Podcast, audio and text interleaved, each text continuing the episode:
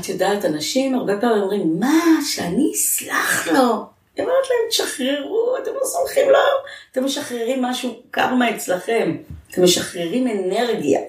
כי כשאנחנו מחזיקים בלב ככה, ואני אכעס, ואני אכעס, ואני אראה לו, זה לשתות מה, מהרעל שאתה הכנת. אתה שותה את הרעל שהכנת למישהו אחר, אתה שותה אותו. בדיוק זה, זה המשפט. למה? למה? את כל הזמן אומרת כמה זה, is a bitch, זה ה... זה זה. שחררו בלי כעס. ברוכים הבאים לבית הספר לקרמה טובה. אני עורכת הדין רות דהן וולפנר ואני אדבר איתכם על זוגיות, על גירושים וכמובן על קרמה שהיא בעצם תוצאה.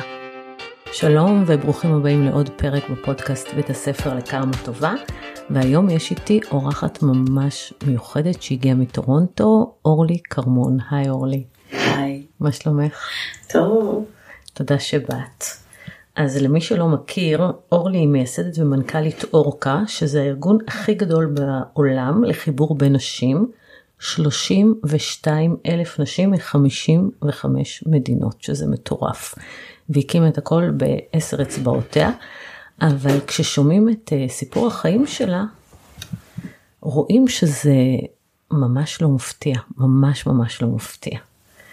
אז uh, הסיפור שלה שהוא, יש בו כל כך הרבה תובנות והוא פשוט מדהים בעיניי, uh, מתחיל בתור ילדה קטנה וחרדית.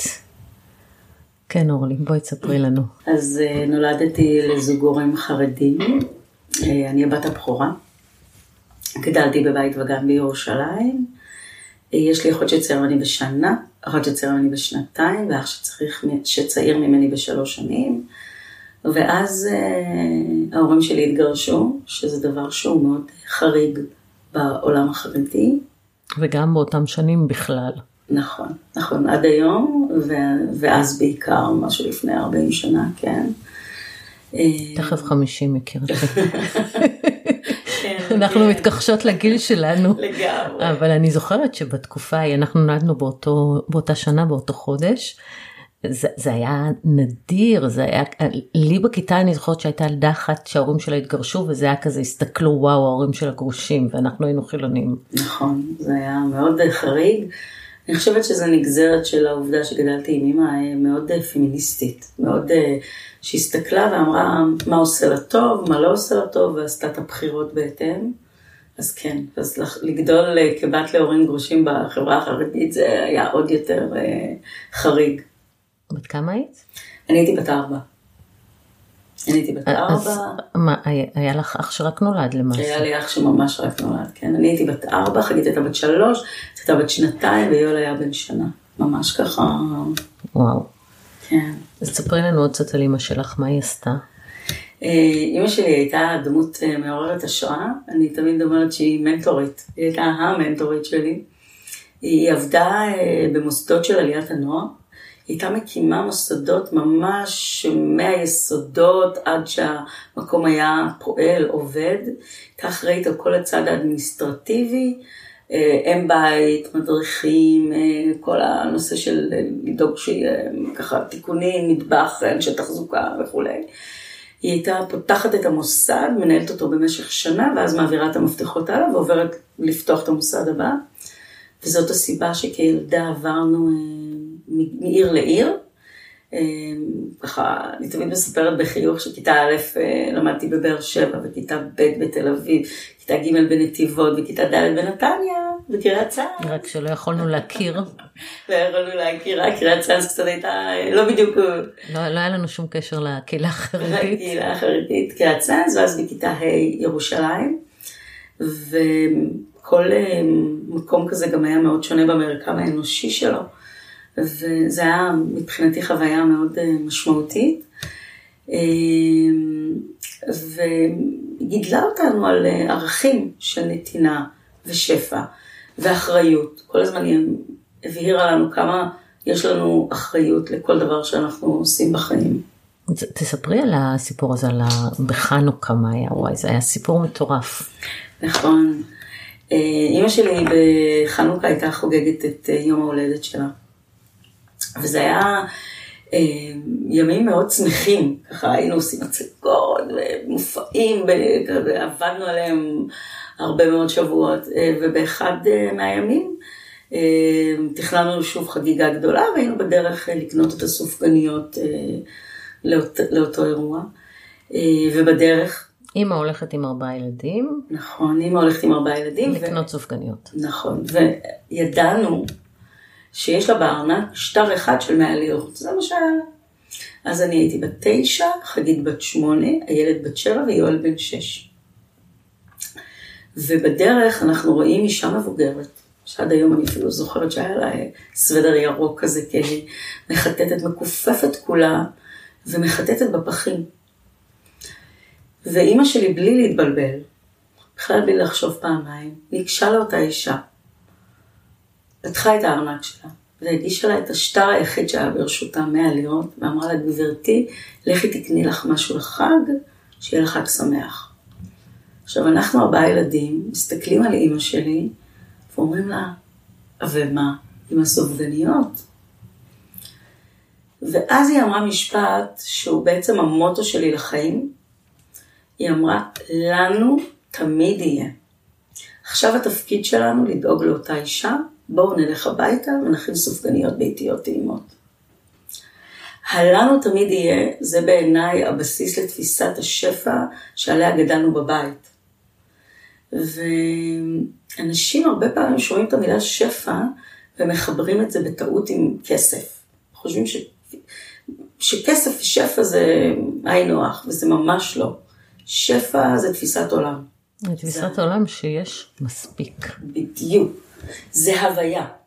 זה ההבנה הזאתי, שקודם כל יש לי את כל מה שאני צריכה, אבל זה הרבה מעבר לזה, זה גם להיות כל הזמן בצמיחה ותרומה לאחרים, ולסלוח, ולהיות במקום הזה של אני לא יודעת הכל, יש לי עוד מה, זה, זה, זה, זה תפיסה שלמה, זה תפיסת חיים שלמה. שעוד נפגוש אותה בסיפור שלך בהמשך. נכון, נכון. אה, וככה גדלנו. זאת אומרת, אני חושבת שאם רוצים להבין על איזה ערכים גדלתי בבית, זה לנו תמיד יהיה. לנו תמיד יהיה, ותמיד היה לנו. תמיד הרגשנו שאנחנו מאוד עשירים, כי זה, שוב, כמו שאמרתי, גם, גם אם היה מחסור במשהו, בלב, תמיד הרגשנו שיש לנו כל מה שאנחנו צריכים. אף פעם לא היה את המקום הזה שמקנא במה שיש לאחרים, אלא להודות על מה שיש לי. מדהים. ו... מה היה בהמשך? אמ, בהמשך, כשאני הייתי בכיתה ה', אה, זה שנה אחרי סיפור הסופגניות. שנה, כן, היא החליטה שבעצם אמ, הנדודים האלה הם לא, הם קצת קשים בכל זאת, לגדל ככה ארבעה ילדים ולנדוד מעיר לעיר ותפקיד עם המון מתח, והיא החליטה לעשות שינוי, כי במקביל לעבודה שלה היא גם למדה, היא למדה מנהל עסקים וכולי, היא הלכה לעבוד אה, כמנהלת יחסי ציבור בבית חולים, בבית חולים שערי צדק בירושלים. כשאני הייתי ממש בתחילת כיתה ו', שזה 11 וקצת, אה, בתחילת השנה אה, היא אמרה שיש לה כאבי ראש. וכפרסונל הכניסו אותה לבית החולים לבדיקות מקיפות. היא אמרה לרופא, תקשיב, אני ממש מרגישה שהראייה שלי מידרדרת. הוא עשה לה בדיקות, והוא אומר לה, תקשיבי, אני, אני לא רואה שום דבר, אני... אבל אה, למחרת בבוקר, שזה היה יום כיפורים, היא קמה והיא לא ראתה יותר. פשוט, הכל היה שחור. איבדה את מאור עיניה. איבדה את מאור עיניה. ו... עכשיו תחשבו, אישה חרדית, גרושה, אם חד-הורית, כי אבא, אני מבינה, היה בחו"ל. אבא היה בחו"ל, היה בארצות הברית. חד-הורית לחלוטין, עם ארבעה ילדים, מתעוורת פתאום. לא שזה מנע ממנה משהו. לא מנע ממנה כלום, אני עוד מעט אספר מה היה אחרי ה... אמ, שהיא הפסיקה לראות. אני אגיד עוד משהו, אנחנו אף פעם לא אמרנו יש לנו אימא עיוורת. היא לא הייתה עיוורת, היא הייתה לא רואה. יש אנשים רואים, ויש אנשים לא רואים. עכשיו, בבית למדנו על החשיבות שיש לשפה. לשפה יש המון משמעות באיך אנחנו בונים את החיים שלנו, את העולם שסביבנו. כי אם אומרים על מישהו שהוא, אם הייתי אומרת, יש לי אימא עיוורת, אז זה אומר שהיא נכה, יש איזשהו סוג של תווית, אבל היא לא רואה, זה איזושהי עובדה. ואני זוכרת שתמיד כשדיברנו בבית על כל מיני אתגרים, אז אמא שלי תמיד הייתה אומרת, זה אתגר ואנחנו נתמודד איתו. ולמה לא השתמשנו במונח קושי? כי הייתה אומרת שאם אתה אומר את המילה קושי, זה כמו שאתה מנסה להתמודד עם משהו ויש לך שק כבד של אבנים על הכתפיים. לעומת זאת, כשאתה יודע שזה אתגר, אתה מראש מכין את, עצ... את עצמך להצלחה, כי אתה יודע שזה משהו שתתגבר עליו, המילה אתגר גם יש להתגבר. אז אתה יודע שאתה תתגבר על זה, אתה תעשה את זה. וואי, איזה חינוך מדהים. כן, אני הייתה, באמת, זה, את יודעת, אני תמיד חשבתי שאימהות של כולם הם כאלה, ואני, הפעמיים הראשונות שהבנתי כמה היא מיוחדת היה בפעם הראשונה, עוד מעט אני אספר שנסעתי ללמוד בשוויץ, והחברות שלי הפכו להיות חברות שלה, היו באות אליה, ובפעם השנייה זה כשעשר שנים אחרי שהיא נפטרה עשיתי את לנדמרק. ואני יושבת שם, ואני רואה את האנשים אומרים, וואו, וואו, וואו, ואני כזה, למה וואו? גדלתי על כל הכלים האלה בבית, ואז באמת הבנתי שגדלתי עם אמא שהיא מנטורית. תשמעי, זה כל כך לא מובן מאליו. שאנחנו גדלנו באותם שנים וההתפתחות האישית והמודעות הזאת היא הייתה קיימת מאוד מאוד במשורה, אם לא נאמר לא קיימת בכלל ברוב המקומות, אז זה מדהים, זה פשוט מדהים שהיא התייחסה לזה כאתגר, היא גם כל יום חשבה שמחר היא תראה. נכון, היא הייתה קמה כל בוקר, מסתכלת, פותחת העיניים, אומרת, טוב, היום אני לא רואה, מחר אני אראה. כאילו זה היה ברור לה, חיה את החיים שלה עם המון אופטימיות והמון שמחה, ו... את יודעת, זה, זה, זה מהמשפטים האלה שאומרים, אתה בא לנחם ואתה יוצא מנוחם, אז אנשים היו באים אליה להתייעץ איתה, והיו באים. זאת אומרת, היא אף פעם לא נתנה לנו להרגיש מסכנים, בחיים לא הרגשנו מסכנים, בחיים לא הרגשנו, פשוט, זאת, אלה העובדות, אלה החיים. אמ, והיא תמיד נתנה לנו לחלום בגדול. התפיסה הזאת של תציבו לעצמכם מטרות מאוד מאוד גבוהות. עכשיו, זה שאני באה מבית חרדי, אף פעם לא מנע ממנה לתת לנו את התחושה שאין גבול למה שאנחנו יכולים להשיג בחיים. זאת אומרת, אל תיתנו לדעת להגביל אתכם. אל תיתנו לדעת לשים אתכם, אני זוכרת שהייתי ילדה ששואלת, אני אחר כך אספר שחזרתי בשאלה, ובעצם, והרבה פעמים שואלים אותי מתי זה התחיל. אז אני אומרת, זה, זה, זה, זה תמיד היה שם. עכשיו, מה היה שם? היה שם תמיד שאלות. כי כבר בכיתה, הייתי פחות מ-12, 11, 12, אני זוכרת שלמדנו את כל הסיפור של יציאת מצרים, ושאלוהים הקשיח את ליבו של פרעה, אז אני מסתכלת על המורה, ואני אומרת לה, אבל אני לא מבינה משהו. אם כתוב שאלוהים הקשיח את ליבו של פרעה, למה הוא נענש על זה? הרי לקחו לו את הבחירה החופשית, הרי זה, זה, זה הכל ידוע, נכון? הכל נכתב, אז בואי תסבירי לי. עכשיו יש המון סיטואציות כאלה בתנ"ך, שכאילו ההתנגשות הזאת של בין הכל ידוע ומצד שני הרשות נתונה, אז תסבירו לי את ה... תסבירו לי את ה... את מה הפער. קורה פה, את הפער הזה, אז בעצם איפה האחריות של הבן אדם? עכשיו, זאת שאלה תיאולוגית מאוד אה, עמוקה. ואני זוכרת שבאתי עם זה לאימא שלי, והמורה, המורה כאילו נורא כעסה עליי, כי היא אמרה לי, מה זאת אומרת? הכל ידוע והרשות נתונה, וכאילו במשפט הזה היא חשבה שהיא מסבירה לי את הכל, שזה, תסבירי לי את זה יותר עמוק. ובאתי לאימא שלי, ובמקום אה, שהיא ככה תפתור אותי ותגיד את אותו משפט, היא אמרה לי, תקשיבי, זה באמת נושא מאוד מעניין. ואני מציעה לך שכשתגיעי לאוניברסיטה, תחקרי את זה. והעבודה הסמינריונית הראשונה שעשיתי באוניברסיטה הייתה לקחת את, אה, את, את השאלה התיאולוגית הזאת, בעצם מה, מה, איך מסבירים את הפער הזה, ובדקתי את זה בשלושת הדתות המוניטיסטיות, באסלאם, בנצרות וביהדות. ביהדות חקרתי את זה על ידי הרמב"ם, באסלאם חקרתי את זה על ידי אל-רזאלי, שהיה חכם אה, מאוד, אה, מוסלמי מאוד ידוע, שהוא והרמב"ם כאילו התכתבו אחד עם השני באותם, אותו שיח. ובחנתי גם את זה, בחנתי גם את הנושא של הענשת האל, ובחנתי את השאלה הזאת של גם אם יש חיים אחרי המוות. זה היה מרתק. אני עד היום מכל העבודות הסמינריוניות, היא היחידה ששמרתי, כתובה בכתב יד. ברור. וזה תמיד מזכיר לי מאיפה זה התחיל, כי זה התחיל בבית, כשבתור ילדה חרדית שלומדת בבית יעקב, אימא שלה אומרת לה, לכי ללמוד את זה באוניברסיטה. זאת אומרת, אין סתירה. זה, שאת זה פשוט לא תישארי- יאומן, כי בנות הלא יתחנכו, אתם תלמדו משהו ותתחתנו בשידוך ותפרנסו את הבעל שלומד בישיבה, ואימא שלך לבד, והיא אומרת לך, "את- נכון, תבדקי את זה, זאת אומרת, היא ממש סללה לך את הדרך. היא ממש סללה לי את הדרך לחלום בגדול. אני בטוחה שהיא האמינה שאני אעשה את כל ההתפתחות הזאת, תוך כדי זה שאני שומרת על הדת. אמ, אבל אני בחרתי לעשות את זה מהעולם החילוני, אבל זה אף פעם לא נתן לה להגביל אותנו בחלומות. אז אחד היא נתנה לנו תמיד תחלמו גבוה, וכשהיא חלתה, היא הייתה בהמון אה, טיפולים רפואיים. ובמסגרת הטיפולים הרפואיים שלה, היא הגיעה אה, לשוויץ. ותוך כדי השהות שם, היא שמעה על בית ספר, בית ספר חרדי בלוצרן, שהיא עיר מאוד קטנה, שעה וחצי מצילה, אה, שהקהילה היהודית הקימה. והקהילה היהודית הקימה את הבית ספר הזה אחרי מלחמת העולם השנייה. מתוך איזושהי הבנה שהם צריכים שיהיה קשר בין המנהיגים היהודים בעולם, בכל מיני מקומות בעולם, כדי שאם פעם יתרגש ויקרה ויקרה עוד איזשהו אסון לעולם היהודי, אז יהיה קשרים בין אותם מנהיגים, ולכן הם הקימו בית ספר לבנות ובית ספר לבנים, שניהם במלוצרן, אה, והם לוקחים דמויות שהם רואים בהם יכולות מנהיגותיות מכל מיני מקומות בעולם.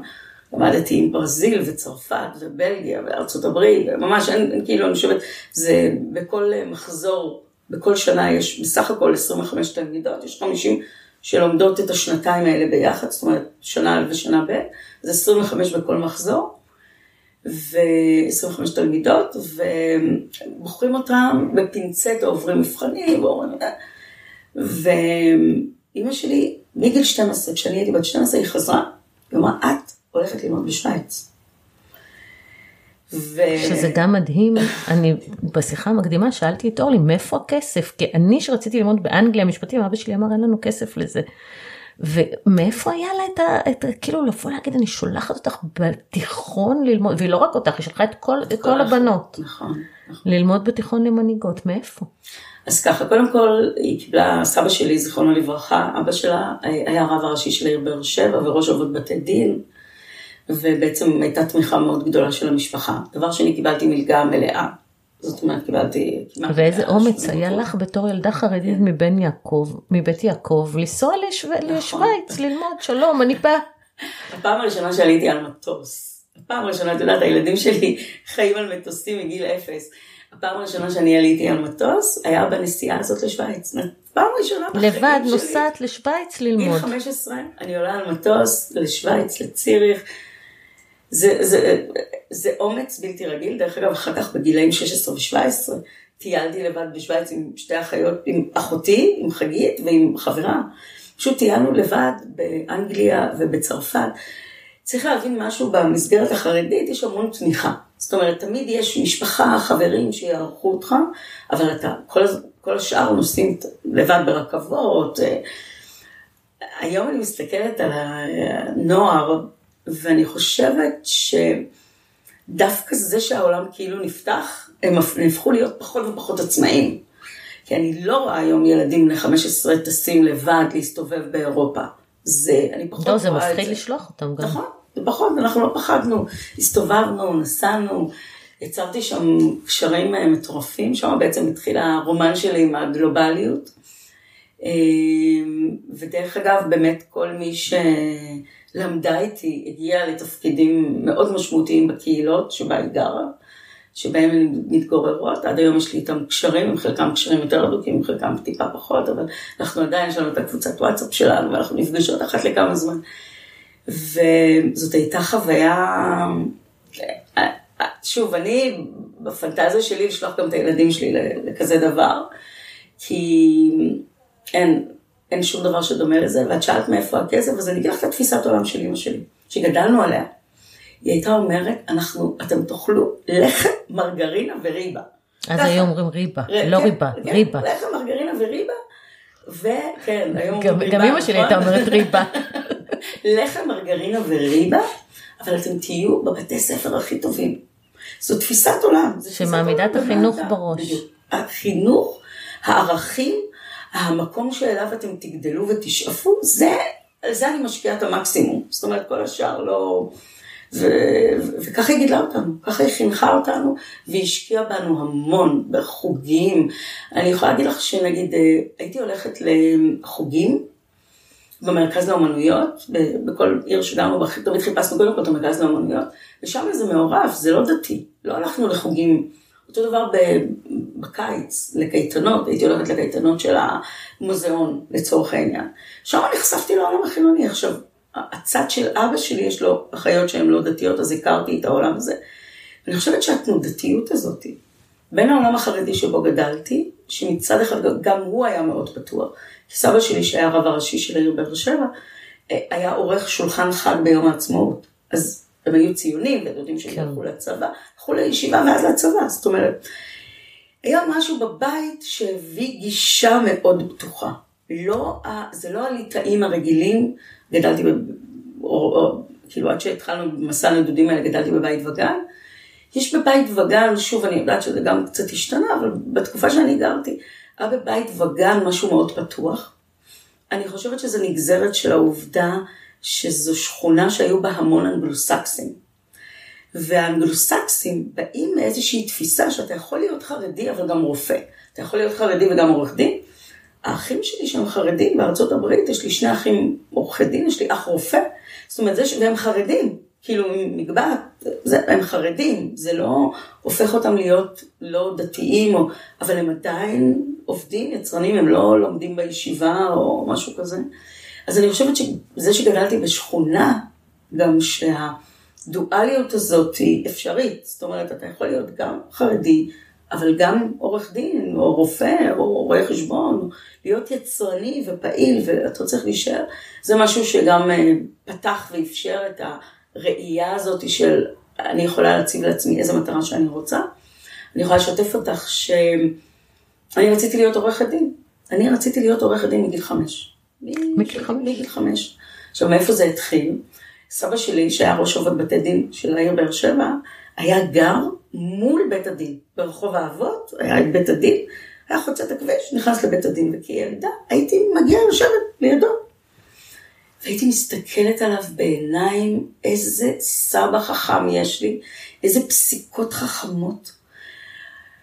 פשוט, וזה היה החלום שלי. עכשיו, חלום של ילדה חרדית שלומדת בבית יעקב להיות עורכת דין, לא נשמע, ואימא שלי תמיד אמרה, תהיי. זאת אומרת, תהיי שם. אה, ובאמת מימשתי את החלום הזה, והפכתי להיות עורכת דין. אבל אני חושבת שהייחודיות זה הבית. הבית שלא נתן לשום אה, מגבלה לעצור אותה. מדהים. נו, ובואי נחזור לסיפור המדהים שלך. ואז את חוזרת משוויץ. אז לא, מה שקרה זה, זה יש טיפה הקדמה. אה, כשאני הייתי בת 11 וחצי חלתה, ואז היא ניסה, חיפשה, בעצם ניסתה למצוא מזור לבעיה הרפואית שלה בעיניים, והסתובבה בעולם, והסתובבה אצל רבנים, ואחד הרבנים אה, אמר לה, אה, אני כבר הייתי בת 14, שלוש שנים אחרי, אחד הרבנים אמר לה שהוא יודע מה התיקון. התיקון, יש, יש תיקון. מונח כזה, תיקון. הוא יודע מה התיקון שלה, ויש אה, בחור שהוא גר צדק, בחור שהיה קתולי, התגייר, והיום הוא שייך לכת מאוד סגורה במאה שערים בשם תולדות אהרון, שקוראים לו יהושע, והוא הזיווג שלו. ו... והיא מאמינה לו. היא מאמינה לו. מאמינה לו, היא נפגשה עם אותו בחור, וזה באמת היה נראה מצוין הקשר ביניהם. ו... והיא מחליטה להתחתן איתו. כן. זה שידוך. היא מחליטה להתחתן איתו בשידוך, הם נפגשו כמה פעמים והם מחליטים להתחתן. ואנחנו מאוד מאוד התרגשנו. כי אבא שלנו גר בארצות הברית, הקים שם משפחה, ואנחנו רצינו אבא. לא גדלנו עם אבא, לא גדלנו לראות זוגיות בבית, וזה נורא ריגש אותנו שייכנס עכשיו אבא הביתה. ואז אנחנו יושבות אה, ככה מסביב לשולחן, ואומרות, טוב, עכשיו מגיע אבא חדש הביתה, איך קוראים לו? אי אפשר לקרוא לו בשם. אי אפשר לקרוא לו לא אבא, גם כי הוא לא אבא. בדיוק, אז צריך למצוא פתרון. אז החלטנו ובדקנו כמה אופציות, ובסוף החלטנו שנקרא לו דדי. דדי. הוא מחו"ל, מדברים איתו בכל מקרה אנגלית, נקרא לו דדי. שתביני שבאחד הפרקים הקודמים בפודקאסט, אירחתי מישהי שמדברת על משפחות פרק ב', ויש ממש אישו סביב איך לקרוא. ואתם מצאתם ככה פתרון ממש... אה, כן, זה כזה, את יודעת, כן. זה עונה, זה עונה על הכל, דדי זה... תקשיבי, אנחנו חיכינו לדדי הזה ממש... זוכרת שהכנו את הבית כשהם התחתנו. ו... הייתם בחתונה? לא, לא היינו בחתונה, זה לא מקובל בחברה החרדית שילדים יהיו בחתונה. אה, באותו שבוע של השבע ברכות, יש שבוע של שבע ברכות, שכל ערב מתארחים במקום אחר, אז באותו שבוע היינו אצל הדודות, ואני הראשונה שחזרתי הביתה, כי הייתי אצל דודה שלי בבאר שבע, וחיכיתי שיהיה היום האחרון של השבע ברכות, ויום למחרת, למחרת עליתי על אוטובוס, ומה זה? אני זוכרת את עצמי מתרגשת באוטובוס לפגוש את האבא החדש שלי. כאילו, וואו, יש לי אבא בבית, דדי. אבל כבר ב... כשעליתי במדרגות לבית שלנו, לדירה שלנו, הרגשתי משהו אחר באווירה. כי הבית שלנו היה בית מאוד שמח, מאוד מואר. היית רואה את האורות, כל השכונה, כאילו, את היית יכולה לראות מבעד לחרך הקטן הזה של הדלת שיש אור בבית. ש... פתאום אני כזה דופקת בדלת, בכל זאת אני לא, אני דופקת בדלת. הוא פותח לי את הדלת ואומר לי, כן, מה? ואני כזה חושבת לעצמי, זה הבית שלי? כאילו, מה זה כן, מה? כאילו, הוא היה כאילו בשוק שאני באה לבית שלי. וזה בית שלי, כן, זה בית שלנו. אז זה אני חושבת נותנת... סנונית ש... ראשונה למה שמחכה לך איתו. כן, סנונית ראשונה, אני לא אכנס פה כי אני חושבת שזה לא, לא רלוונטי לסיפור, אבל היה לא נעים. הייתה אווירה מאוד לא נעימה בבית. ומבית שהיה שופע שמחה והמון, פתאום היינו צריכים להתנהל יותר בשקט, פתאום כל מיני הלכות. עכשיו, אני חושבת שמה שקרה זה זה שהוא גר צדק, והוא הלך לקיצוניות, הוא הלך למקום מאוד קיצוני.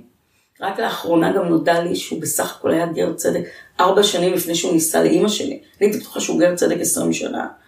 יכול להיות שאם הייתי יודעת את הנתון הזה, אז היינו, הייתי מבינה את הקונפליקטים שנוצרו שם, אבל הפער הדתי היה כל כך גדול, שזה לא, לא הסתדר, לא אפשר היה לחיות איתו באותו בית. בטח לא אישה חרדית כל כך חזקה. כן, זה... עם מישהו שבא מזרם כל כך קיצוני, מה הסיכוי? נכון. אבל, אבל הייתה סיבה לנישואים האלה. נכון, הייתה סיבה. אני תמיד אומרת לאנשים, תקשיבו, דברים לא קורים סתם. תמיד תשאלו את עצמכם מה, אחד, אם קורה לכם משהו, תשאלו מה השיעור שלי, ושתיים, תשאלו, כאילו כאלה ניסויים היה צריך לקרות פה משהו. אבל עכשיו... זה, אני תמיד קוראת לזה לחבר את הנקודות לאחור. נכון. זה את יכולה רק בדיעבד לדעת. נכון, אבל כשנמצאים בסיטואציה, במקום לשאול, וואו, רע לי, או זה, לשאול מה אני יכולה להוציא מזה, או כן. מה אני יכולה ללמוד מזה. גם להאמין שבסופו של דבר יש מזה... בדיוק. משהו טוב. בדיוק. אין, ככה אני מאמינה, אני חיה את החיים שלי בתפיסה הזאת שהאחריות והבחירה היא שלנו ויש איזשהו, אם אנחנו רואים את הדבר הזה, מה קורה שם, אנחנו יכולים להבין שזה היה לי משהו מבורך. אימא שלי נכנסה להיריון מהר מאוד. אמ, ו... היא כבר הייתה בת 35. הייתה בת 35, זה די מדהים, ממש מהמפגש הראשוני ביניהם אחרי החתונה, נכנסה להיריון. והרופאים אה, אמרו לה שהיא צריכה לעשות הפלה. היא לא צריכה להשאיר את, הילדה, את העובר הזה. למה? כי המצב הרפואי, הוא אמר לה, אני זוכרת, אה, ישבנו אצל פרופסור סדובסקי בעין כרם, הוא הסתכל עליו, הוא אמר לה, שניים לא יוצאים מחדר לידה, יוצא אחד. באמת? או את או התינוק. אוי, יש לי צמרמורת. והיא אמרה לו, אני מאמינה בקדוש ברוך הוא. הקדוש ברוך הוא נתן לי מתנה, הקדוש ברוך הוא נתן לי את ההיריון הזה, זה לא לחינם. אני משאירה את ההיריון. הוא הגדיל לעשות פרופסור סדובסקי, והתקשר לסבא שלי. אמר לו, כבוד הרב, אני יודע שיש לך השפעה על הבת שלך, אני מבקש ממך שתבקש ממנה, אנחנו, המצב הרפואי פה, יש לה בעיות בדם, והמצב הרפואי פה לא טוב, אני מבקש ממך שתגיד לה שאנחנו לא רואים סיכוי לשניים. אמר לו, אני לא אגיד לה מה לעשות, אני אעביר לה את כל מה שאמרת. היא אישה מבוגרת, יש לה זכות בחירה, אני אגיד לה, אני, אני מקשיב, אני אומר לה, הוא אמר לה, והיא אמרה לו, לא, אני מאמינה שאני צריכה את ההיריון הזה. בדיעבד זה הדבר הכי טוב שקרה במשפחה שלנו. אודליה נולדה, אני, אני באותה תקופה הייתי בשוויץ, כשאודליה נולדה, חזרתי משוויץ כדי, אמא שלי אמרה, אני מבית החולים מעין כרמי נסעה לבית החלמה בבית וגן, היא אמרה, עד שאורלי לא חוזרת משוויץ, אני לא זזה מפה, ובאמת חזרתי משוויץ, ועכשיו אני אספר לך משהו, שאם אני שומעת את הפודקאסט הזה, אני אומרת, נו באמת, איזה קשקוש, מה היא הולכת להגיד עכשיו, לא יכול להיות, אבל זה עובדתית. ואני בן אדם שמאוד מאמין בשכלתנות, אבל יש דברים שהם רגש שאי אפשר להסביר אותם. אני נכנסת לחדר תינוקות, בבית החלמה, בבית וגן, שזה בית החלמה לאנשים דתיות. ויש את ההריסות הקטנות האלה, שנראות כמו אינקובטורים כאלה, כן. שקוף, השקוף הזה, ואני יודעת, אני לא חושבת, אני יודעת לאיזה הריסה לגשת, הלב שלי קורא לי לגשת להריסה מסוימת. ורק כדי שלא, אני לא אואשם בחטיפה, בדקתי, הסתכלתי על השם כדי לוודא שאני באמת נוגעת בתינוקת הנכונה. ואני מרימה אותה בידיים שלי, קוראים לה אודליה, אני מרימה את אודליה בידיים שלי, ואני מרגישה אליה חיבור, שאת יודעת, אין, אין הסבר לחיבור הזה שהרגשתי מהרגע הראשון שהחזקתי אותו בידיים. מהרגע הראשון הסתכלתי עליה והבטחתי לה שאני אדאג לה כל החיים. רק שלא האמנתי שזה יקרה כל כך לא מהר. לא ידעת מה עומד לא להגיע. לא ידעתי מה עומד להגיע. אה, רק כדי להשלים את הסיפור לגבי אבא של אודליה, אה, ההורים אה, של אודליה, זאת אומרת אימא שלי ואבא שלה התגרשו כשאודליה הייתה בת חודש. חודש, וואו וואו. דיון ראשון בבית הדין, מה שאומר שמהר מאוד הדיינים הבינו שאין פה, זאת אומרת יש פה פער גדול מדי, הם אפילו לא ניסו. אני חושבת שזה די נדיר, נכון? דיון ראשון כן. בבית הדין. זה גם נדיר שהוא נתן לה גט. נכון, זה מה שהם פחדו, שהוא כאילו היה נוסע המון לחו"ל, אז הם נורא פחדו שהוא ישאיר אותה עגונה או משהו, אז הם דאגו שיהיה גט מיד. ואז אה, קרו שני דברים. אחד, קודם כל כתינוקת, הוא חטף אותה פעמיים. מה זאת אומרת חטף אותה? הוא לקח אותה לביקור, והוא לא החזיר אותה. הוא עבר לחיות במאה שערים. הוא במאה שערים, הוא גר במאה שערים. אז בפעם הראשונה הוא טען שהייתה חוסר הבנה, מתי הוא צריך להחזיר אותה, בסדר. בפעם השנייה שזה קרה, וכל הזמן הזה אמא שלי אמרה לי משפט, לא, הם נכנסים למאה שערים, צבא, כאילו משטרה. אין, אין מה להתקשר למשטרה, אין מה להתקשר מאה ולהגיד הבת שלי, כי אין מאה שערים, אין, המשטרה לא נכנסת. אז אה, נכנסו. הכירה מישהו שם. הכירה, בדיוק, היה לה קשרים בעולם החרדי. הייתה מקושרת לרבנים. הכירה מישהו שדאג לסגור את הסיפור הזה. החזיר לה את אודליה. החזיר לה את אודליה, ומאז היא שמחה רק על בן אדם אחד, במאה שערים, שהוא ידע איפה אנחנו גרים. היא שמחה עליו שהוא מביא את הילדה, לוקח אותה, וזה. במקביל גם היא כל הזמן כאמור ניסתה למצוא מזור ותרופה לעיניים. אז נסענו לארצות הברית, אני, היא ואודליה, אודליה אז הייתה בת שלוש, נסענו לארצות הברית, נסענו לבוסטון, למומחה מספר אחד. והוא בדק ועשו MRI ו-CT ובדיקות ובדיקות ובדיקות, ואחרי איזה שבועיים שלושה של המון, ככה כל מיני דברים שקרו, קראו לנו לחדר של הרופא. ואם יש פה עכשיו אה, רופא או רופאה ששומעים אותי, אז תקשיבו למה שיש לי, יש לי בקשה אליכם. כי הרופא הזה הסתכל על אמא שלי ולקח לה את התקווה. הייתה אישה מאוד מאוד אופטימית, הערך של האופטימיות היה ערך כל כך חזק אצלה. כי הוא הסתכל עליה ואמר לה, תראי, אני עובר פה על כל הנתונים, ועצב הראייה נפגע בצורה כל כך עמוקה, שאת לעולם לא תחזרי לראות. אני ראיתי אותה, כן, כן, זה היה מאוד קשה. זה היה מאוד קשה. תמיד אומרת, רופאים, תנו לאנשים, תשאירו להם את התקווה, משפט אחרון שאתה צריך להגיד אחרי כזה דבר, אבל את יודעת מה, יש ניסים. זהו, זה מה שהיה כן. צריך. זה מה שהיה צריך, יש ניסים. והיא לא חזרה אותו בן אדם מהנסיעה הזאת בארצות הברית. כי כשנסענו לארצות הברית, היה לה כאילו היא הייתה לא רואה, והיה לה סכרת, והיה איזה משהו בדם שהוא היה לא כל כך ברור, אבל כשחזרנו משם היא כבר הידרדרה, והיה לה לופוס, והיא נכנסה ויצאה מבתי חולים עם דלקות ריאות. כשלוקחים מבן אדם תקווה, לוקחים ממנו גם את הבריאות, אה? בדיוק. יואו, זה צמרמורת יש לי. היה, זה היה מאוד קשה, מאוד קשה. ממש, את יודעת, בדיעבד את גם רואה דברים ש... בדיעבד זה גרם לה לשברון לב ממש. כי היא תמיד, שוב, תשאיר לה את התקווה, תשאיר לה את האופטימיות הזאת. הוא לקח לה משהו שהיה לה מאוד אה, מאוד, מאוד חשוב, והאמונה הזאת. מהר מאוד הבריאות שלה הידרדרה, היא נכנסה ויצאה מבתי חולים, עם דלקות ריאות, ואז אה, כשאודליה הייתה בת שבע היא נפטרה. כן. עכשיו אני באותם שנים, את היית בת כמה? משוויץ, 22? הייתי בת 22 כשהיא נפטרה. כשחזרתי משוויץ הייתי בת 17, רציתי ללכת ללמוד באוניברסיטה, עשיתי לבד את הבגרויות שלי, והתחלתי ללמוד באוניברסיטה העברית בחוג ליחסים בינלאומיים. כשהיא נפטרה, אני הייתי בשנה השנייה של הלימודים שלי. אודליה הייתה בת שבע,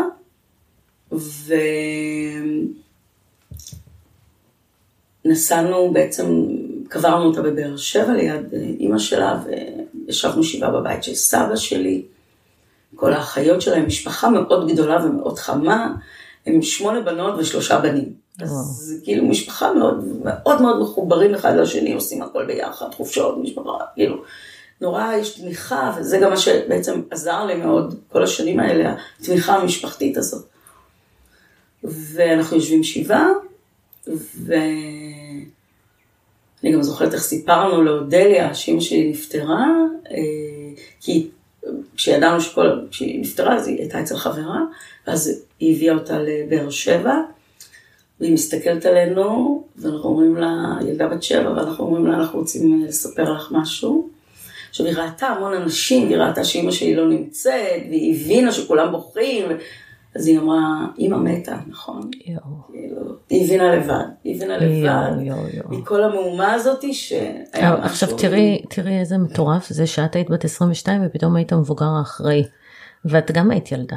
ילדה בת 22 שלוקחים לה, שאימא שלה מתה, אה, זה, זה קושי מטורף, זה יתמות. אה, הבת שלי הייתה בת 21 שאבא שלה נפטר וזה זה, זה נורא, זה ילד שהעולם שלו מתמוטט ופתאום את הופכת להיות המבוגר האחראי כי אין אף אחד אחר. נכון, אבל אני אגיד משהו על המבוגר האחראי. בעצם כשאימא שלי חלתה ואני הייתי בת 12, קצת לפני 12, 11 וחצי, אה, באיזשהו מקום אני לקחתי חסות על... כבר הפכת להיות כבר הפכתי להיות המבוגר ה- האחראי. בדיוק. שוב, אז אימא שלי תמיד הייתה שם, היא הייתה הצלע, היא הסופר, ה- ה- החזק הזה שנמצא שם, אבל בעצם אני ניהלתי את הבית. אני זוכרת, גיל 12, גיל 12 זה השנה שבה הייתה לי בת מצווה. אני מכינה את כל הבית לפסח, בישולים, ניקיון. עכשיו, ניקיון של דתיים לפסח זה כן, לא כן, זה- להעביר סמרטוט, לא. זה לחפש בחורים של הקירות, אם לא שכחנו, את יודעת, בפאנלים. איזה פירור. זה, כן, פירור, עושים אה, בדיקת חמץ. זה- הבית היה מבריק, הסירים עמדו, ואני זוכרת את עצמי בתור ילדה בת 12, מרימה רגליים על השולחן הנמוך הזה שיש בסלון, בס- בספה, ומרגישה שאין דבר שאני לא אצליח להשיג בחיים. עכשיו זה מלנקות את הבית, כן? מלנקות את הבית, ילדה בת 12, הרגשתי שאין דבר, אין, אין דבר שאני לא אצליח להשיג בחיים. איזה חוסן זה כאילו, נתן לך. זה, זה העניק חוסן מטורף, אז בעצם, גם, גם כשאמא שלי נפטרה, נכון שהרגשתי יתמות, אבל האחריות הזאת הייתה שם תמיד, לאורך כל השנים, וגם ההתנהלות, כי בעצם בגיל 12, היום אני חושבת על זה, איזה ילד בן 12, את נורא נכנסת לבנק ויודע לדבר עם מנהל הבנק, איזה, אין. יודע לעשות קניות. היום אני, היום אני מסתכלת על עצמי בהתפעלות הרבה יותר גדולה ממה שהייתי כי אז זה היה נראה לך רגיל. מה זאת אומרת, צריך ללכת לבנק, הולכים לבנק, מדברים, צריך לעשות זה. להיכנס לבנק, ללכת לעשות קניות, לעשות כל הסידורים הממשלתיים, הכל. עכשיו, זה פיתח עצמאות מאוד גדולה. לכן בגיל 22, היית כבר מוכנה, היא בעצם הכינה אותך. בדיוק, הייתי מוכנה, גם הייתי מוכנה מבחינת הבית ספר, כי הייתי מתלווה אליה לאספות הורים, הייתי באה לאספות הורים, רופא ילדים, מכיר אותי, כאילו כל הדברים האלה, זה לא היה איזה הפתעה. ואז אה, אנחנו חוזרים מהשבעה של אימא שלי, ומתחילים ככה לעבור על כל הדברים שלה, ולאט לאט, את יודעת, נכנסים ויש את הריח שלהם, התרופות ובלון חמצן וכל ה... זה, מתחילים לעשות סדר. מקלחים את אודליה, היא הולכת, נכנסת לישון. בסביבות השעה, לא יודעת, 12 וחצי, אחת בלילה, יואל אח שלי, חוזר רועד כולו. רועד. נכנס לדירה, רועד. אנחנו אומרים לו, יואל, מה קרה? הוא אומר, אל תשאלו, יהושע, האבא של. ביחד עם שלושה גברים מחפשים את הבית שלנו. עכשיו, נורא קל לזהות אותם, כי הם לובשים פיג'מות כאלה, חלוקים כאלה עם פסים, נורא קל לזהות אותם. בשכונה חרדית כמו הר נוף שהיא ליטאית, אין אנשים ממאה שערים, מיד רואים אותם, זה, זה כמו לראות מישהו בתחפושת, זה לא... אומר, והם מחפשים את הבית שלנו, הם רק ידעו שאנחנו גרים בהר נוף, הם לא ידעו איפה, והם מחפשים ושואלים אנשים. אני זוכרת את הלחץ והמתח, כי היה ברור לנו שאם הוא חוטף אותה, אנחנו לא נראה אותה אין סיכוי, הלך עליה. עכשיו מי שככה מבוגר יותר וזוכר את סיפור יוסה לשום אחר, כן. שהיה סיפור מאוד מפורסם, הרי החליפו לו מראה, הפכו אותו לילדה, זאת אומרת אין להם בעיה, עד היום הסיפורים האלה קורים במאה שערים, חוטפים ילדים, מבריחים אותם לארצות הברית, מגדלים אותם אצל משפחות, משנים להם את הזהות לגמרי, וזהו, הם, אז מה עשיתם? הפחד הזה, הפחד הזה. ואז לקחנו שמיכה. זה כמו בסרטים. אותה, ממש כמו בסרטים, לקחנו שמיכה, אני עד היום זוכרת שמיכת פלנל אדומה עם משבצות. אני רואה את זה, הגוף שלי מצטמרר. לקחנו, עטפנו אותה בשמיכה, עלינו, כן, גרנו ארבע בנויה על הר, אז עלינו, כאילו עלינו במדרגות. כדי לצאת לאוטו שלי, הסובארו המבחו, ומכל הכיוונים הייתה כבר דפוקה. מכניסים אותה לאוטו ומבריחים אותה לבית של חברה שלי ברחביה. מתקשרת אליה באמצע הלילה, אני בדרך אלייך, היא נראה לי לא הבינה מה, מה קורה. מכניסים אותה אליה, משכיבים אותה, אה, ולמחרת בבוקר ידעתי שאני חייבת הגנה משפטית. הבנתי שאני חייבת הגנה. ולא... ואני מזכירה לכם ילדה בת 22. את לא ראית עצמך ילדה, אבל לא. את היית ילדה. כן. ידעתי שאני חייבת הגנה משפטית. נסעתי לבית המשפט המחוזי בשייח' ג'ראח בירושלים. נכנסתי. פגשתי שם מזכירה מלאך, רחל, שעד היום הזיכרון של הנדיבות והרגש הזה שהיא היה לה כלפיי, באותו יום אני מחזיקה את זה לעד בליבי. היא אמרה לי, והיא ראתה אותי נסערת, והיא אמרה לי, אמ, אני מבינה את הסיטואציה, שבי תכתבי הכל, אני אכניס אותך לשופט תורן שיש פה לכל מיני מקרים. נכנסתי לשופט בשם יעקב צמח. שופט, כבר אז היה איש מבוגר לדעתי, לפני פרישה או משהו, כאילו, הוא היה כבר, לפחות בזיכרון שלי, איש מאוד, עם קול מאוד חם. הוא מהר מאוד הבין את הסיטואציה. הוא מהר מאוד הבין שהוא יכול לחטוף אותה ולהעלים אותה, כי גם יש היסטוריה, כן, זה לא, אני לא באה אליו אם לספר על, סיפרתי גם מה היה במערכת יחסים. ואז הוא התחיל לשאול אותי, האם אני מוכנה לגדל אותה? אמרתי לו, ברור. אמר לי, אבל את מבינה, שאל אותי מה אני עושה, ותחקר אותי וזה, אמר לי, אבל את מבינה את המשמעות לגדל ילדה בת שבע, את רווקה בת 22. אמרתי לו, תראה, אני, אני הייתי הדמות לאורך כל השנים היציבה ביותר בחיים של הילדה. זה רופאים, מורים, הכל. אז הוא אמר לי, אז אני אגיד לך מה את צריכה לעשות. והוא ממש נתן לי רשימה של דברים, שופט, נותן לי רשימה של דברים. מה אני צריכה להכין כדי שאני אתבע עליה אפוטרופוס, הוא אמר לי, יש לך שבעה ימים, יש פה צו שאסור לו, אם את רואה אותו מקילומטרים, את מתקשרת למשטרה. יש לך שבעה ימים שאת צריכה להגיש בקשה לאפוטרופוסות. והוא אמר לי, את צריכה ללכת לרופא ילדים ולהוציא אישור שאת היית הגורם הדומיננטי, שהוא מכיר אותך, את צריכה ללכת למורים ולבית ספר ולחוגים ו- ו- ולהביא... הוא נתן להנחיות אילו ראיות לצרף לכתב התביעה, זה מטורף. מטורף, נכון שופט. כן, לא, אבל כל הכבוד לו. מדהים, מדהים. וכמו, את יודעת, אני תמיד אומרת שהחיים שלי זה פאזל. הכל יושב בול במקום הנכון, ומגיע בול ברגע המתאים. ואודליה למדה בבית ספר פרטי, לא בשכונה שלנו, לא בהר נוף, היא למדה בבית ספר פרטי בתלפיות, שהוא בית ספר דו-לשוני, כי אמרתי לאחים שלי, כיוונה אותנו גבוה. זה גם מכיתה א', לכי ללמוד בבית ספר דו-לשוני. דתי כמובן. ורק ילדה אחת מהר נוף למדה בבית ספר הזה. ואותה ילדה, ההורים של אותה ילדה, כשהם שמעו שחזרנו מהפטירה של, מהשבעה, הזמינו אותנו ביום שישי בערב לארוחת שישי. כל המשפחה, את כל האחיות ואת אודליה. היינו ארבע אחיות ואח, חמישה. וכמו כל הדברים הטובים בחיים שלי, מתברר שאבא של אותה ילדה עורך דין, ואני מתייעצת איתו, ואני מספרת לו, והוא אמר לי, יש לי עורכת דין עבורך. הוא חיבר אותי לעורכת דין שייצגה אותי. ואז התחלנו מאבק מאוד קשה של אפוטרופוסות, של אבא מול אחות. כמה שנים זה לקח? שלוש שנים עד שהגיעה ההכרעה, אה, בעצם הגענו להחלטה מה יקרה. בכל אותם שנים היא כמובן אצלי.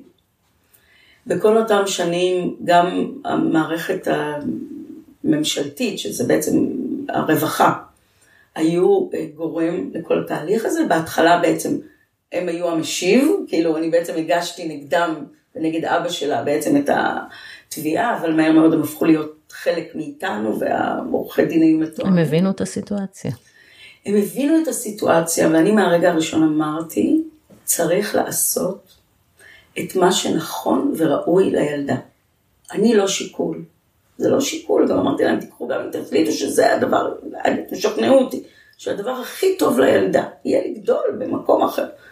אז אני אבכה שבוע, שבועיים, יכול להיות שכל החיים, אבל זה לא שיקול, השיקול פה ילדה בת שבע.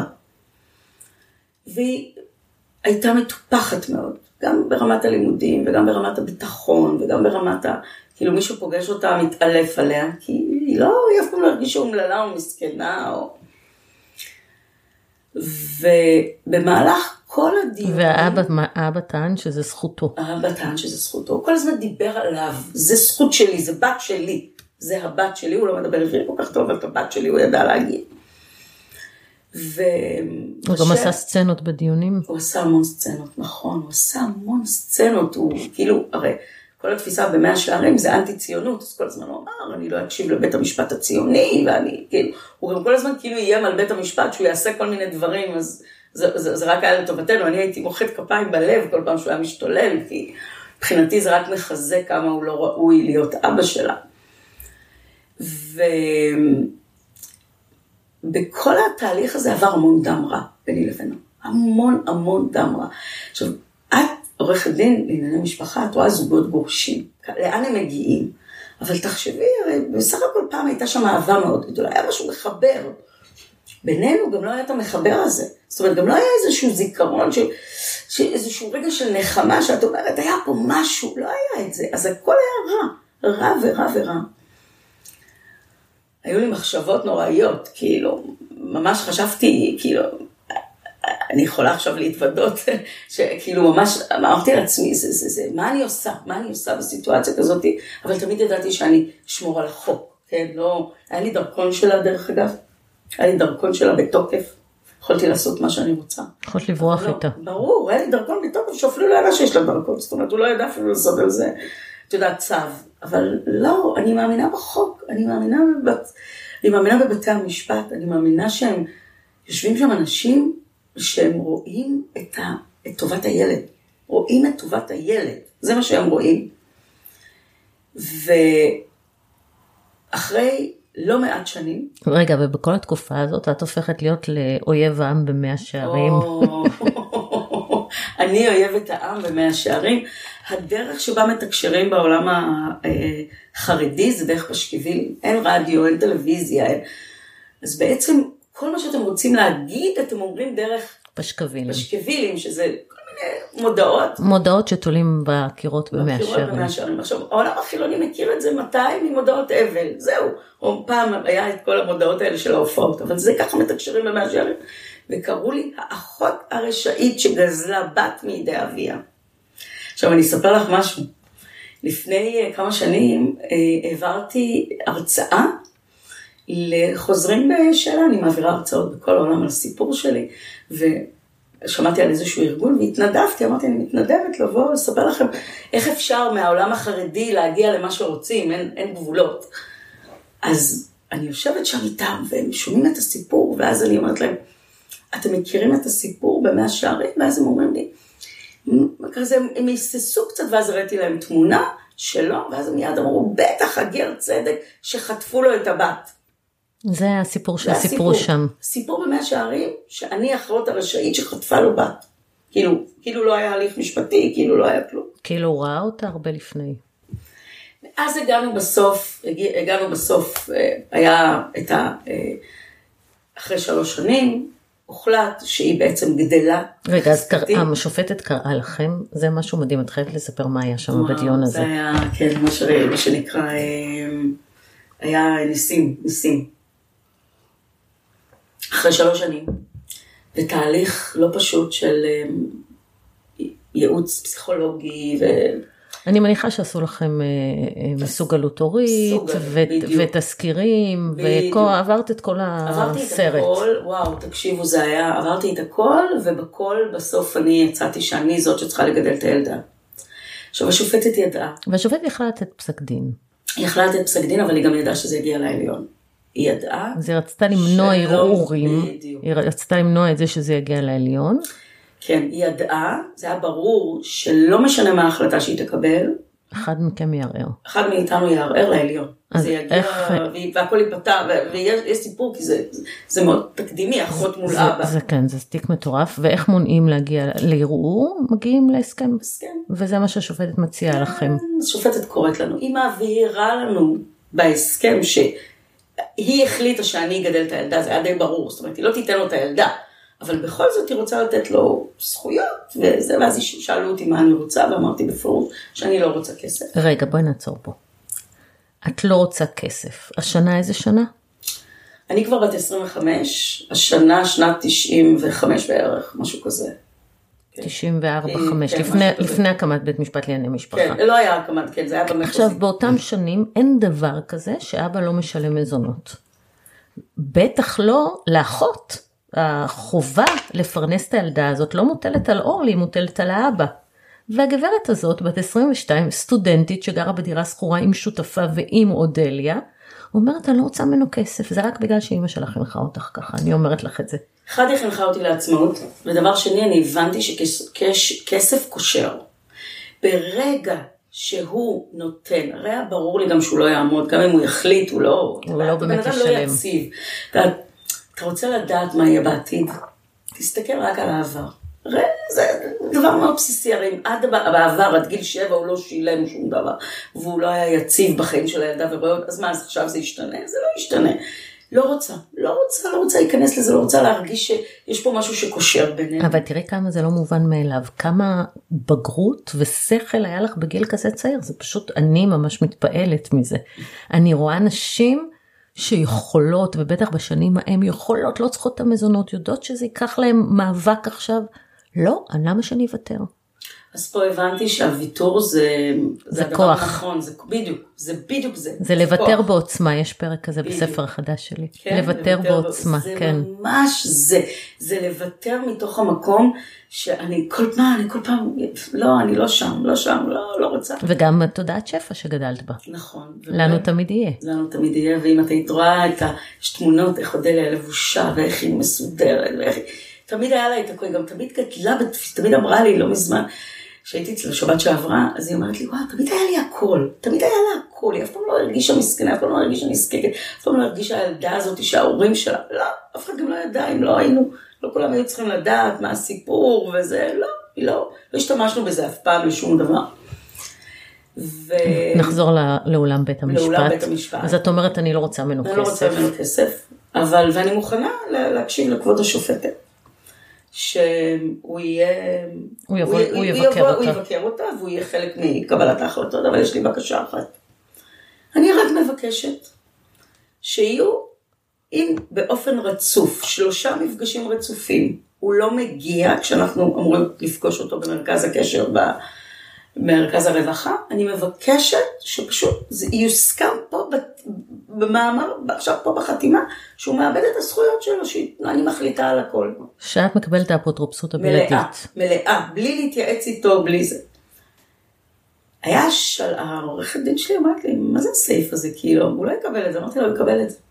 בלב האמנתי שזה הדבר הנכון לעשות. כי תחשבי שחס וחלילה, כל פעם שהייתה צריכה לעשות ניתוח, הייתי צריכה להתחיל לחפש אותו, מאיפה עכשיו אני מחפש אותו במאה שערים? איפה אני יודעת איפה הוא? היה לי ברור שזה הדבר הנכון. וכמו שאמרתי, מה שהיה הוא מה שיהיה, נכון? רגע, והשופטת אה, מסבירה לו את הסעיף. מסבירה לו את הסעיף ומבקשת מהעורך דין שלו שיחתום שהוא הבין על מה הוא חותם. שלא יבוא אחר כך ויגיד אני לא מדבר בדיוק, עברית, לא, לא קראתי, בדיוק, לא הבנתי. לא הבנ... העורך, אני חתמתי לבד, אבל הוא חתם פלוס העורך דין שלו חתם. זה ניסי ניסים, את יודעת, אנשים מקשיבים עכשיו, תאמינו בניסים, יש ניסים, אמא שלי הייתה שם, השגחה, כל, הד... כל, כל הדיון הזה. ובאמת, כמו שצפיתי, היה מאוד פשוט. אחרי כמה פעמים שהגענו למרכז הקשר, ואני הייתי יושבת איתה, ומחכים שהוא יגיע. עכשיו, אני גם צריכה להגיד לה, תעזבי את זה שאני נוסעת מהגבעה הצרפתית שאני גרה להר נוף, שזה שעה נסיעה בכבישים הישנים של ירושלים. אני גם כל פעם רואה אותה נשברת מחדש, ואני צריכה להגיד לה שהוא אוהב אותה, וזה שהוא לא בא, זה לא אומר שהוא לא אוהב אותה, זה פשוט, הוא כרגע... זה, זה סיטואציה לא נעימה, כי הכי בא לי עכשיו לקלל אותו. הכי בא לי עכשיו, אבל אני לא, לא יכולה, זה הילדה, מה אני... תראי כמה מודעות, ה...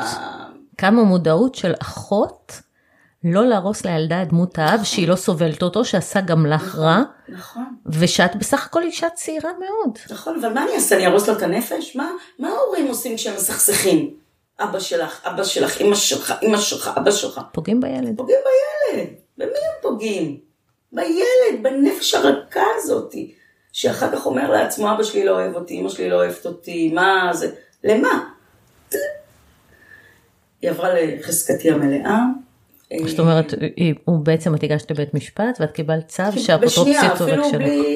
אפילו בלי זה, פשוט הגשתי, הוא לא, הבאתי אישורים כמובן. מרכז קשר. שהוא לא היה. וזהו, בזה זה נגמר. הוא לא התנגד, הוא פשוט נעלם מהחיים. הוא פשוט נעלם, אבל זה היה ברור. זה היה ברור שהוא ייעלם, זה לא היה לי ספק בכלל. עכשיו תחשבי חלילה, הוא נעלם, והילדה עוברת משהו, הליך. אני צריכה אותו. לא, זה, זה בלתי נסבל. אין, הבן אדם נעלם, התאדה במאה שנה מהטס, חוזר, נוסע. ואז אנחנו ככה הולכים כמה שנים קדימה, אני סיימתי לימודי תואר ראשון ושני ביחסים בינלאומיים, סיימתי את הלימודי משפטים שלי אחר כך, עבדתי בחברות הייטק, הגעתי לעסקאות עתק של עשרות מיליוני דולרים, אודליה הלכה ללמוד, ואני במקביל מתחתנת, נישאת לבן זוג, לברק, אהבה מאוד גדולה שלי,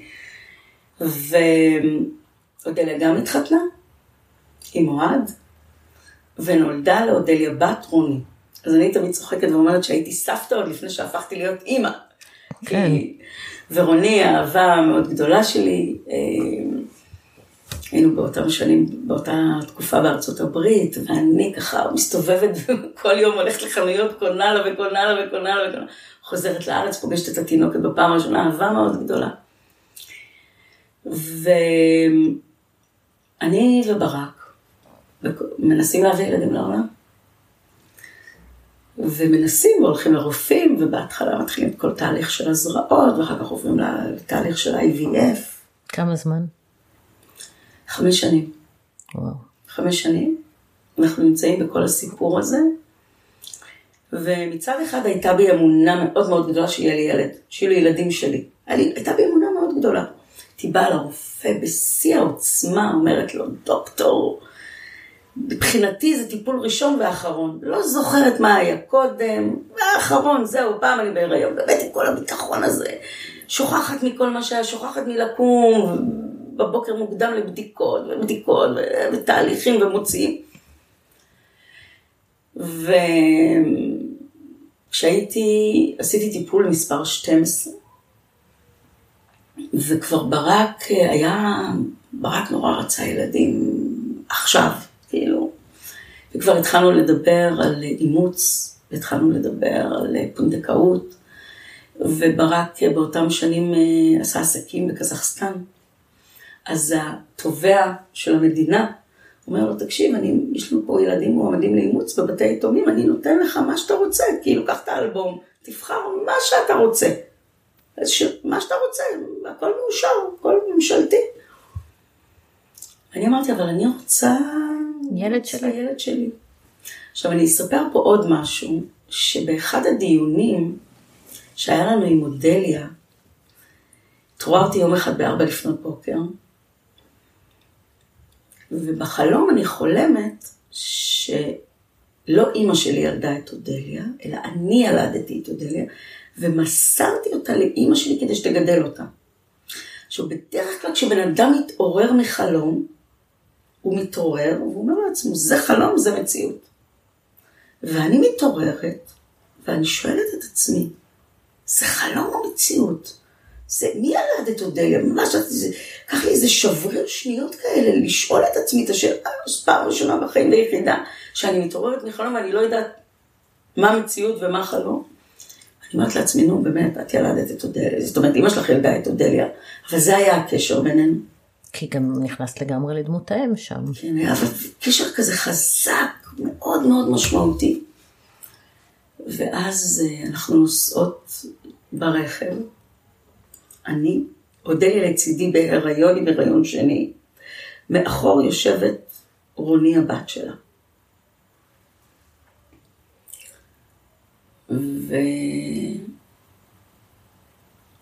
ואודליה כזה מדברת איתי, פתאום הטלפון מצלצל.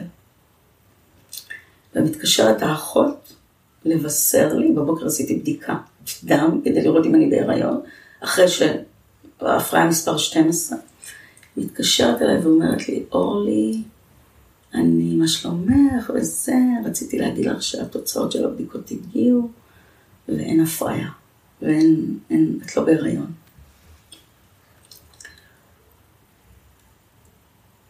אני נשברתי שם, ממש נשברתי שם. זה היה רגע שאני אה, פעם ראשונה כנראה התפרקתי, אודליה מספרת את זה שהיא אף פעם לא ראתה אותי במצב כזה, וזה מאוד מאוד הכאיב לה, כי אני הייתי הדמות הכי יציבה, פתאום היא רואה אותי מפורקת, אז כמה שניסיתי להחזיק את עצמי, כנראה ראתה שאני מפורקת, והיא הבינה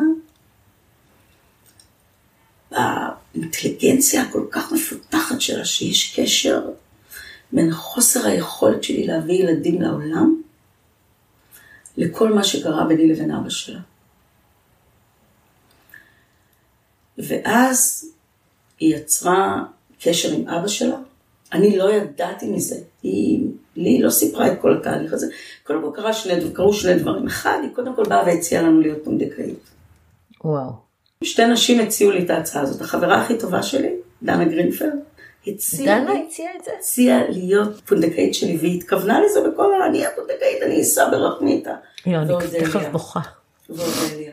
שאין הקרבה גדולה מזאת. עכשיו, אנחנו לא הרגשנו שזה מתאים, גם יש עניין בהלכה, וזה לא היה נראה, זה גם לא... אם היינו עושים פונדקאית, היינו עושים אישה זרה, לא, לא מרגיש לי, לא הרגיש לי נכון. אבל ההקרבה הזאת, זה, זה יותר מאשר לתת כליה. את יודעת, זה ההצ- עצם ההצעה. זה מטורף. ואז, אז יש מה שידעתי עד לפני 4-5 שנים, ויש מה שאני יודעת היום. אז עד לפני 4-5 שנים אני רק יודעת שהיא באה אליי ואמרה לי, תקשיבי, אבא שלי, דרך מישהו נוצר קשר, אני רוצה לשאול אותך אם זה בסדר שאני אלך לפגוש את אבא שלי. אמרתי לה, אודליה, ברור שזה בסדר, זה הכי טבעי שילדה רוצה לדעת מה המקורות שלה. אני רק מבקשת ממך, שכשאת פוגשת אותו, תבקשי ממנו סליחה. עכשיו, גיסי, שהיה שם בסיטואציה הזאת, התרומם בכעס ואמר, בשום פנים ואופן, אורלי לא צריכה לבקש ממנו סליחה, הוא צריך לבקש ממנו סליחה על מה שהיא העבירה אותו. שיתפתי אותו בתפיסת העולם שלי, שאומרת שאני מבקשת סליחה על זה שבראיית העולם שלו אני גזלתי לו את הילדה שלו, זה ברור לי. הוא בראיית עולם שלו, אני גזלתי לו את הילדה. עכשיו, יש בהלכה מושג שנקרא להקפיד. להקפיד זה אומר כשמישהו כועס עליך. כשמישהו רוכש לך איזושהי טינה, והדבר הזה בעצם עוצר אותך מלהגשים מה שאתה רוצה. ואת זה אודליה הבינה. אז מה שנודע לי לפני 4-5 שנים זה שהיא יצרה את הקשר, זה לא, היא הבינה. היא הבינה שזה שאני לא מביאה ילדים זה בגלל המחלוקת הזאת בינינו. היא יצרה איתו קשר, והיא גם ביקשה ממנו שילך לאיזשהו רב, וכאילו היה לה דרישות. כשהיא פגשה אותו בפעם הראשונה, היא פגשה אותו בירושלים. אזור המגורים שלה היה בעלי, ואני גרתי בתל אביב. אז אני מתקשרת ואני מדברת איתה ואומרת לה, אודליה, מה, איך היה אומרת לי, לא אורלי, אני לא, אני באה אלייך עכשיו, היא, את יודעת, זה, לנסוע לתל אביב כדי לנסוע אחר כך לעלי, אין. 11 בלילה היא באה אליי, חיבקה אותי, נשקה אותי ואמרה לי, תראי, הוא מאוד התרגש לפגוש אותי, הוא מאוד התרגש לפגוש אותה. תראי, הוא היה בטוח שאני הוצאתי את הילדה שלו לשמן. הוא היה בטוח, אנחנו עוד מעט נדבר על הדת, כי אני, היא המשיכה לגדול כדתייה. ואנשים אומרים לי, איך את חילונית מגדלת ילדה? כי בעצם מה שקיבלתי מאימא שלי זה מתנה. ובראייה שלי, כשאתה מקבל מתנה ממישהו, תעשה שימוש במתנה הזאת לפי מה שנותן המתנה היה רוצה. אם מי שקיבלה מתנה כסף וסבתא מצפה שתקני בזה דירה, אז תקני בזה דירה, תיסעי לזה טיול לתאילנד ותבזבזי את הכסף, כי זה מה שסבתא הייתה רוצה אותו דבר פה. זה מה שהיא הייתה רוצה.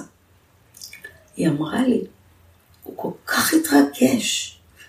לא רק, הוא אמר, כשהוא שאל ישר, יש לאורלי, והיא אמרה לאורלי, רוצה לבקש ממך סליחה? תגידי לאורלי, לא רק שאני סולח לה, אני גם אתפלל עבורה. יו, אני מתה. טיפול מספר 13 שהיה חודש אחר כך. נכנסתי להיריון עם איתן. יואו. נכנסתי להיריון עם איתן, איתן בן 12. כשאיתן היה ביום הולדת, חגג יום הולדת שנה, עשיתי עוד טיפול הפריה ונכנסתי להיריון עם אביגיל, עם, עם הבת שלי. ואת יודעת, אנשים הרבה פעמים אומרים, מה, שאני אסלח לו? אני אומרת להם, תשחררו, אתם לא סולחים לו, אתם משחררים משהו קרמה אצלכם, אתם משחררים אנרגיה. כי כשאנחנו מחזיקים בלב ככה, ואני אכעס, ואני אכעס, ואני אראה לו, ואני... אנחנו מרעילים את עצמנו. בדיוק, זה כמו ש... בדיוק זה, זה לשתות מה, מהרעל שאתה הכנת. אתה שותה את הרעל שהכנת למישהו אחר, אתה שותה אותו. בדיוק זה, זה המשפט. למה? למה? את כל הזמן אומרת כמה זה, is a bitch, זה ה... זה זה. שחררו בלי כעס. נכון, אחד הדברים הכי משמעותיים לקרמה טובה זה לדעת לסלוח. כי אז אתה לא מחזיק בתוכך את, ה, את הרעל. תשמעי, הסליחה שלנו הביאה חיים. הסליחה שלנו הוכיחה את עצמה. מטורף. הסליחה שלנו הביאה חיים. הסליחה שלנו הולידה את איתן ואת אביגיל. אבל מעבר לזה, הסליחה הזאת שלנו, שבעצם הסיבה היחידה שאודליה יצרה קשר עם אבא שלה, זה רק כדי שלי יהיו ילדים, חיברה אותה לאבא שלה. היא הכירה אותו, והוא, לפני שהוא נפטר, היא סעדה אותו. נפטר לפני שנה, בדיוק עכשיו שנה. היא סעדה אותו והיא דאגה לו, וזה, התפקידים התחלפו, היא זאת שדאגה לו בערוב ימיו. יואו, ו... איזה סיפור. וכשאני הבעתי קצת פליאה, אז היא אמרה לי, אורלי, אבל זה כיבוד אב ואם. אתה לא בוחר מי יהיה, זה כיבוד אב ואם אמיתי, של הערך האמיתי של כיבוד אב ואם. אז אודליה היום נשואה, יש לה שישה ילדים. היא, היא מלאת אנרגיה, היא מלאת אהבה, היא עשתה תהליך גם של שלום וסליחה עם העבר שלה, עם, ה, עם, ה, עם ההיסטוריה שלה, לדעת מי זה אבא שלה, מי זה, מי זה הדמות הזאת, כי היא לא ידעה, היא לא... והמסר הוא פשוט לסלוח. כי הסליחה הזאת, או הטינה הזאת שאנחנו הרבה פעמים מקפידים, מקפידים, מקפידים. אחד, אנחנו עוצרים את המזל גם שלנו וגם של אחרים. לשחרר את זה מהמקום לא בשבילו, בשבילנו. זו מתנה שאנחנו מעניקים לעצמנו, לא לצד השני. ואני חושבת שאם אנשים יבינו את זה, אז יהיה הרבה יותר סליחה ומחילה, ויהיו הרבה יותר uh, תהליכים שבמקום שבית המשפט יכריע, הם, הם, הם ייגמרו בהבנות, הם ייגמרו בהבנות, כי בסופו של דבר גם רוב, רוב, רוב הזוגות שמתגרשים, או יש שם ילדים ברקע, יש שם ילדים. בגלל זה אני מאוד אוהבת לקרוא את הפוסטים שלך, אמרתי לך, אצלנו זה, את כותבת אותם כשזה בבוקר בזה, אני לא הולכת לישון ביום שישי לפני שאני קוראת את ה... אצלנו בקנדה, לפני שאני קוראת את הפוסטים שלך, את הבלוג הזה שאת כותבת, כי את כל הזמן מזכירה את הילדים, את ה... מה זה, תחשבו רגע תעצרו, תחשבו מה אתם עושים להם, כי יכול להיות שאתם תקבלו. אבל יש ברקע, יש נפשות, יש ילדים, יש ילדים של, שבסופו של דבר זה יפגע להם בביטחון העצמי ובהערכה ובחוסן הנפשי וביכולת שלהם לקבל החלטות וכל דבר כזה יש לו השפעה כל כך עמוקה על הנפש, שאם טיפה תורידו את המשקפיים האלה שצבועות בשחור ובדם רע ובשנאה ובנקמה וברצון, רגע להסיר אותם ולהסתכל על הילדים. במקום להסתכל על הבן זוג, מה אני אעשה לו? להסתכל על הילדים ולשאול מה אני רוצה עבורם. איזה, מה אני רוצה, איזה ביטחון, איזה עוצמה, איזה, איזה ערכים אני רוצה שהם יגדלו. כי ילדים לא מקשיבים למה שאנחנו אומרים, מסתכלים על מה שאנחנו עושים. ואני לא יכולה ללכת לגדל אותם על ערכים טובים ובסוף להיות נקמנית, נקמנית, ולהתנהג בצורה. אז זה, זה המסר. וואו, טוב תקשיבו, היה לנו פה שיעור ממש משמעותי בקרמה טובה מתחילתו ועד סופו. אחד הסיפורים היותר מדהימים ומרגשים שאני שמעתי, ואני שמעתי הרבה. אז אורלי, אני מאוד מאוד מודה לך שבאת אלינו להתארח. ואם הסיפור הזה באמת אה, יעשה שינוי אפילו למישהו, אני חושבת שעשינו את שלנו. אבל אני בטוחה שהוא ישפיע על הרבה מאוד אנשים. זה שיעור לחיים מדהים. אז אני אגיד אה, משהו שאני תמיד מסיימת איתו את כל ההרצאות שלי. כל מי ששמע אותנו עכשיו וככה ירד לו איזשהו אסימון, אז תעשו עם זה משהו מחר בבוקר, לא לחכות. לא להגיד עד שלא, עכשיו. קחו, תעשו, תפעלו, תרימו טלפון לאמא או לאבא שלא דיברתי איתם המון שנים, או למישהו, תרימו טלפון, שחררו את זה, אתם פתאום תראו איך הדברים נפתחים. וואו, תודה רבה. תודה. תודה שהזמנת אותי.